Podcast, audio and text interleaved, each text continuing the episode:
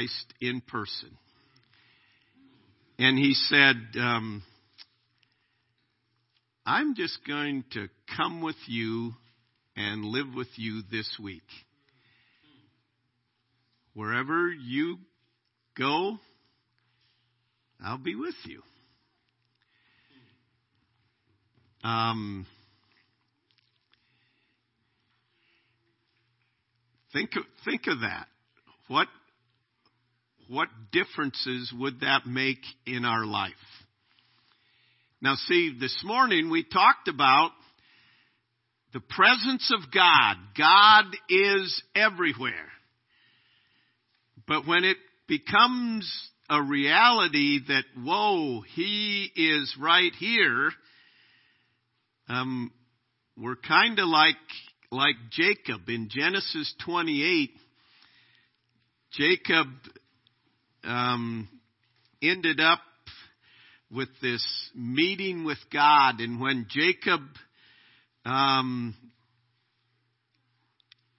closed this, he said in verse 16, Jacob awoke from his sleep and said, Surely the Lord is in this place, and I did not know it. Well, we know the Lord is in every place. He's omnipresent. He's in every place. But most of the time, we act like we don't know it. I mean, I think every one of us here would say, Whoa, if Jesus Christ said, I'm going to be with you 24 7.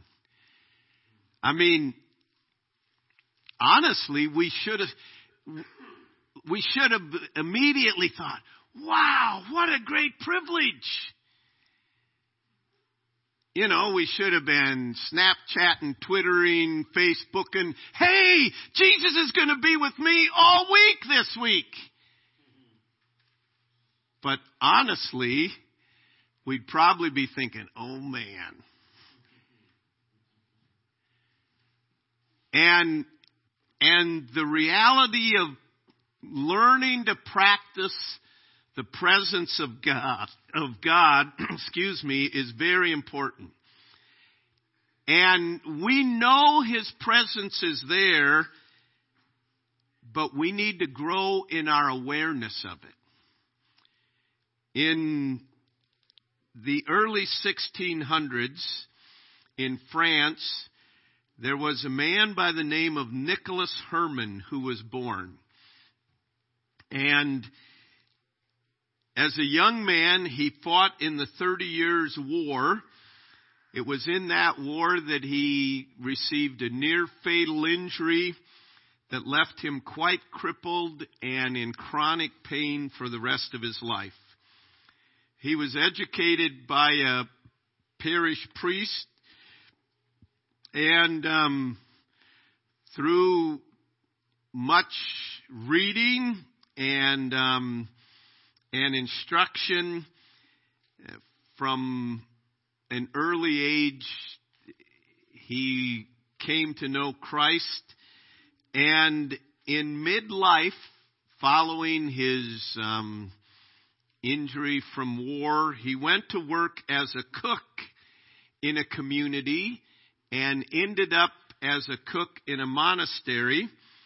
And um, not only a cook, he um, ended up repairing sandals and and busy in the kitchen.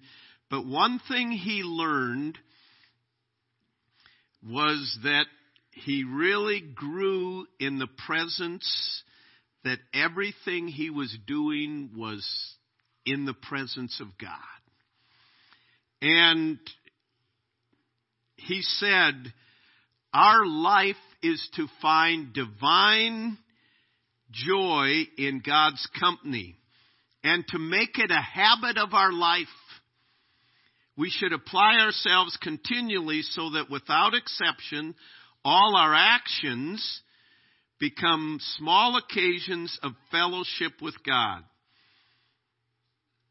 I said to you before in the Bible reading, and he said again, if I can pick a carrot off the kitchen floor for the love of God, I will do it. That is practicing the presence of God in communion with God. And, and he recorded some of, of his life in chronic pain, in greatly disabled, and yet he grew to a point that he really practiced the presence of God. So practicing the presence of God, what does it mean? Well, it means to continually commune and fellowship with God. In other words, we, it's not we pray and then we go do our, we, we fellowship with God. We, not just Bible reading, but through our life work, he said picking a carrot up off the kitchen floor and making sure it wasn't there longer than five seconds for the five second rule, doing it to the glory of God. But in whatever we do, the most menial task to what we think might be the most important, we're doing it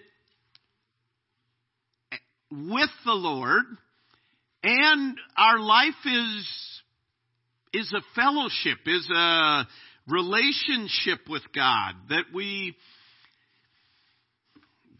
that we talk to God, whether it's outright talking, but that we we truly do um, fellowship with God. See, I think sometimes we think our fellowship with God is at church, Bible reading, and prayer, but but that our life centers around God and fellowship with Him. Secondly, it's to continually see God in creation. To continually see God in creation. Do we see and glory in the creation or the God of creation?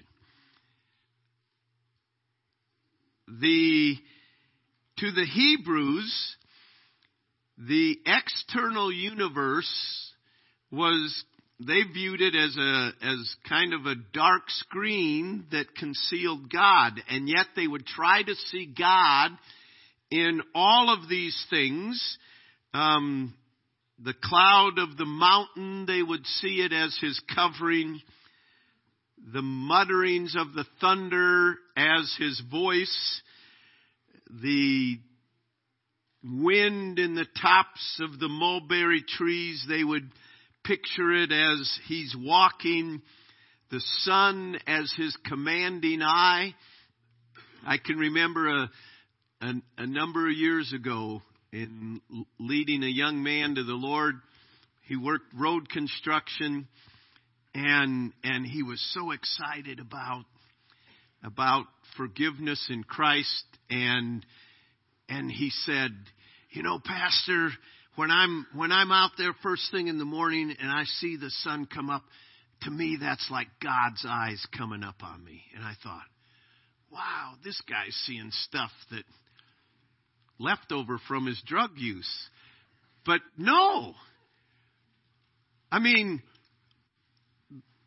probably everybody here can can say, you know, there are certain places in creation or things that I can go to and see in creation and I sense a closeness to God.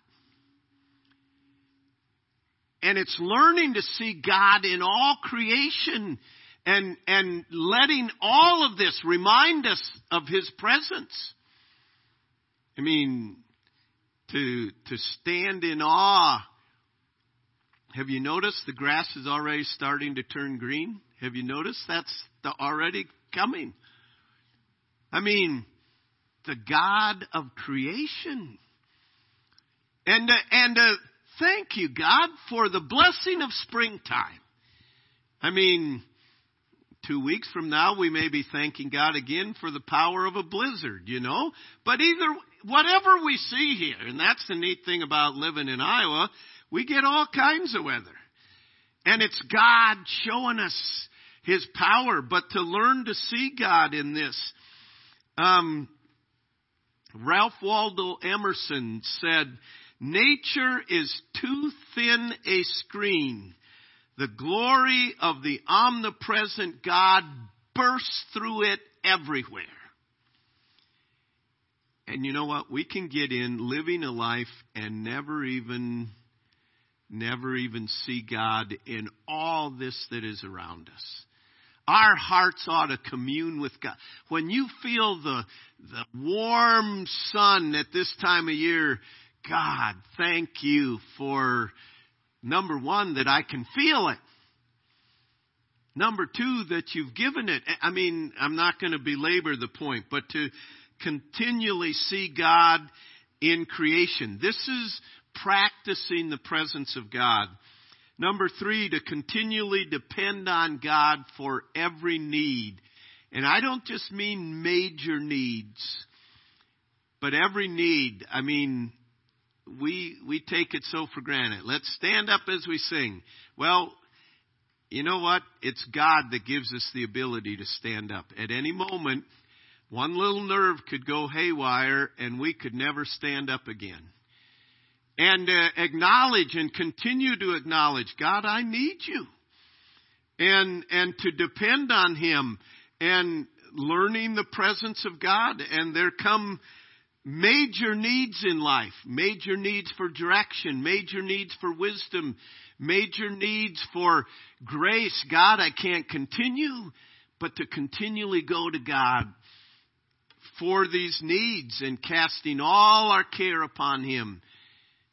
Sad to say we often try to meet needs until the last resort.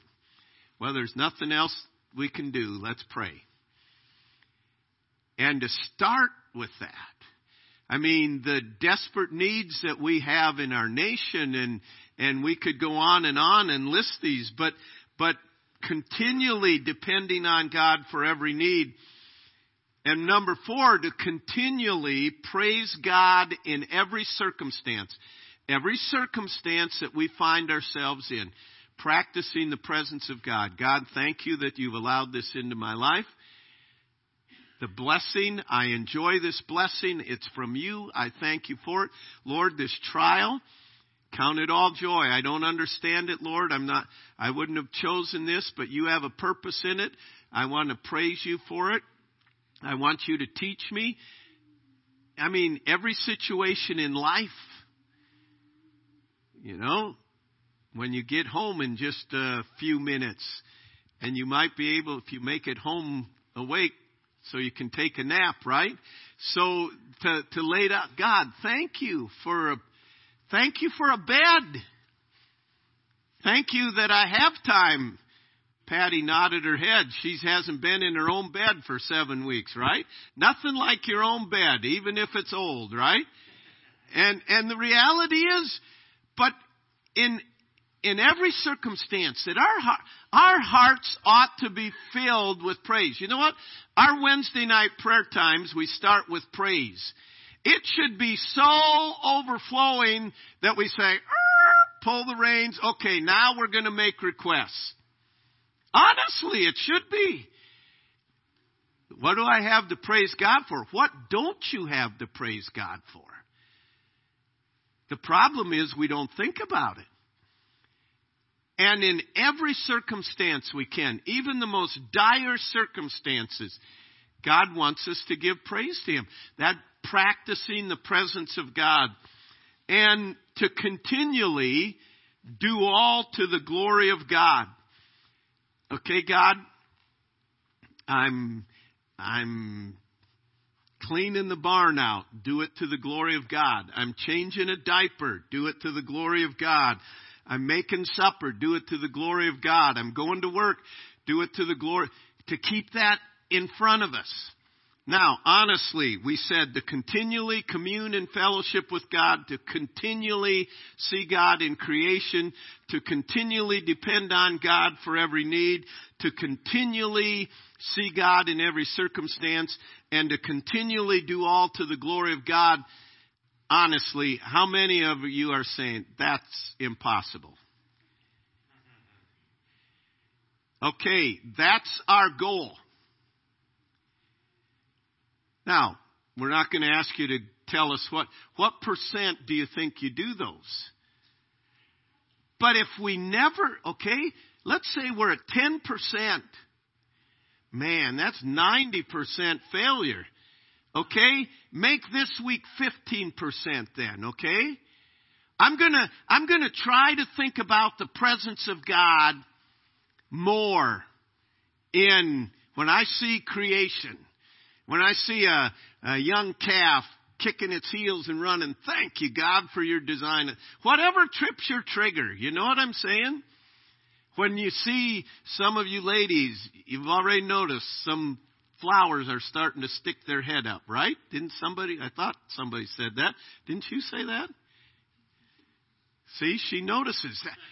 Praise God. I mean, the reality of, okay, God, I want to practice your presence more this week. And honestly, the more we practice his presence, the more joy we will have. Brother Lawrence is the guy from the 1600s, and, and his life still lives on as a challenge to others of truly practicing the presence of God and the reality of, of what it means to us. They, they say of um, Tennyson, what was Tennyson's first name, you English Alfred Tennyson, okay? An author, right? They said a lot of people didn't know uh, much about his um, spiritual life, but his niece said of him that she would be with him walking on the isles of the white and the sea sounding in their ears and the beautiful pastures were around them the bright skies of heaven above them. And Tennyson said to his niece, God is with us now in this place. Just as truly as Christ was with the two disciples on the road to Emmaus. We cannot see him, but the Father, the Savior, the Spirit are nearer perhaps now than to those who are not about the actual real presence of God and his Christ with all who yearn for him. Surely the love of God takes away and makes us forget all our fears. Tennyson said, listen, I should be sorely afraid to live my life without God's presence. But to feel that He is by my side now, just as much as you are, he said to his niece, that is the very joy of my heart. She said, I looked on him, and as he spoke, the glory of God rested on his face, and I felt that the presence of God overshadowed him. Wonder that his presence can be known and felt. Do you understand what the world needs is people that live in the presence of God? What we need is to live in the presence of God. At bedtime, rehearse the events of the day and think about how you could have allowed Him to be more of a part of it. What a difference it would have made. And then, as we say good night to Him, remembering that He will be with us all through the night, watching over us but learning to practice the presence of God. I am not asking you tonight, this afternoon, whatever it is, I'm not asking you to continually. I'm saying, let's more and more practice the presence of God. If we say continually, it's like, oh, I could never do that. But as we take the step of God, everything I do today, I want to, I want to picture that you're right here with me. And as I am, I mean, think of it. If you if He's right here with you, and and you see the beauty of geese landing on the pond, and you say, "Man, God, thank you for allowing me to see that." Whatever it is that you see, and and God, I need your help right now learning to commune and fellowship with Him and walk with Him. You know, there's we oftentimes see, see him in need, and oftentimes we don't. But when we see him in, in the need, um, and depend on him, then it brings praise to God. The other day I had to load a bull up and take it back to McCullough's and this bull, I could walk out by it. Chuck just put a halter on and let it in, you know, and, and I back the trailer down and I've got one cow that anytime anything different happens, it, you guys have worked cows, you know that, okay? And, and so immediately, AJ's, well, that got them all. I walk out there, I thought, this bull hasn't been around here that long. He's not. I couldn't even get close to him. I thought, this will be easy. This was my plan, okay? And so I'm thinking, oh man. And, and I told, I told Marilyn that morning, Monday morning, I said, I hope to have this all done and be home by 10 o'clock. And then, okay?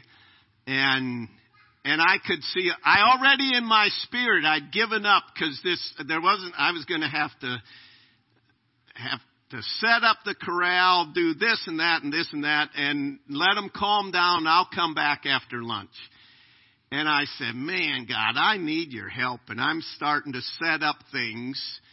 And, and I look and that, I put some feed out here and that bull and one other was in there. And it, long story short, I was able to get it loaded. And I'm saying, thank you, God. Thank you, God. Thank you, God.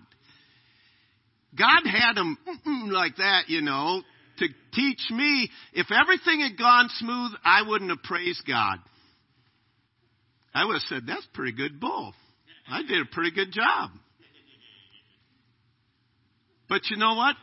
We can't do anything. You can't, you can't cook a meal. You can't go to work. You say, I've worked 40 years. I could do it blindfolded. No, you can't. And if we learn to depend on God,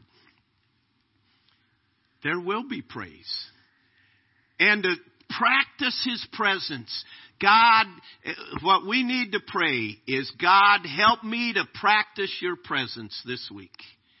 Help me to practice that you're right here with me. And um, what a difference it would make in our lives. Let's pray. Heavenly Father, help us to practice your presence. You're here. You're with us. But Lord, help us to realize it and live with it. And, and Lord, I pray that we really would rejoice in the privilege to have you with us. Lord, may our lives be changed because of your presence. We pray in Jesus' name with thanksgiving. Amen.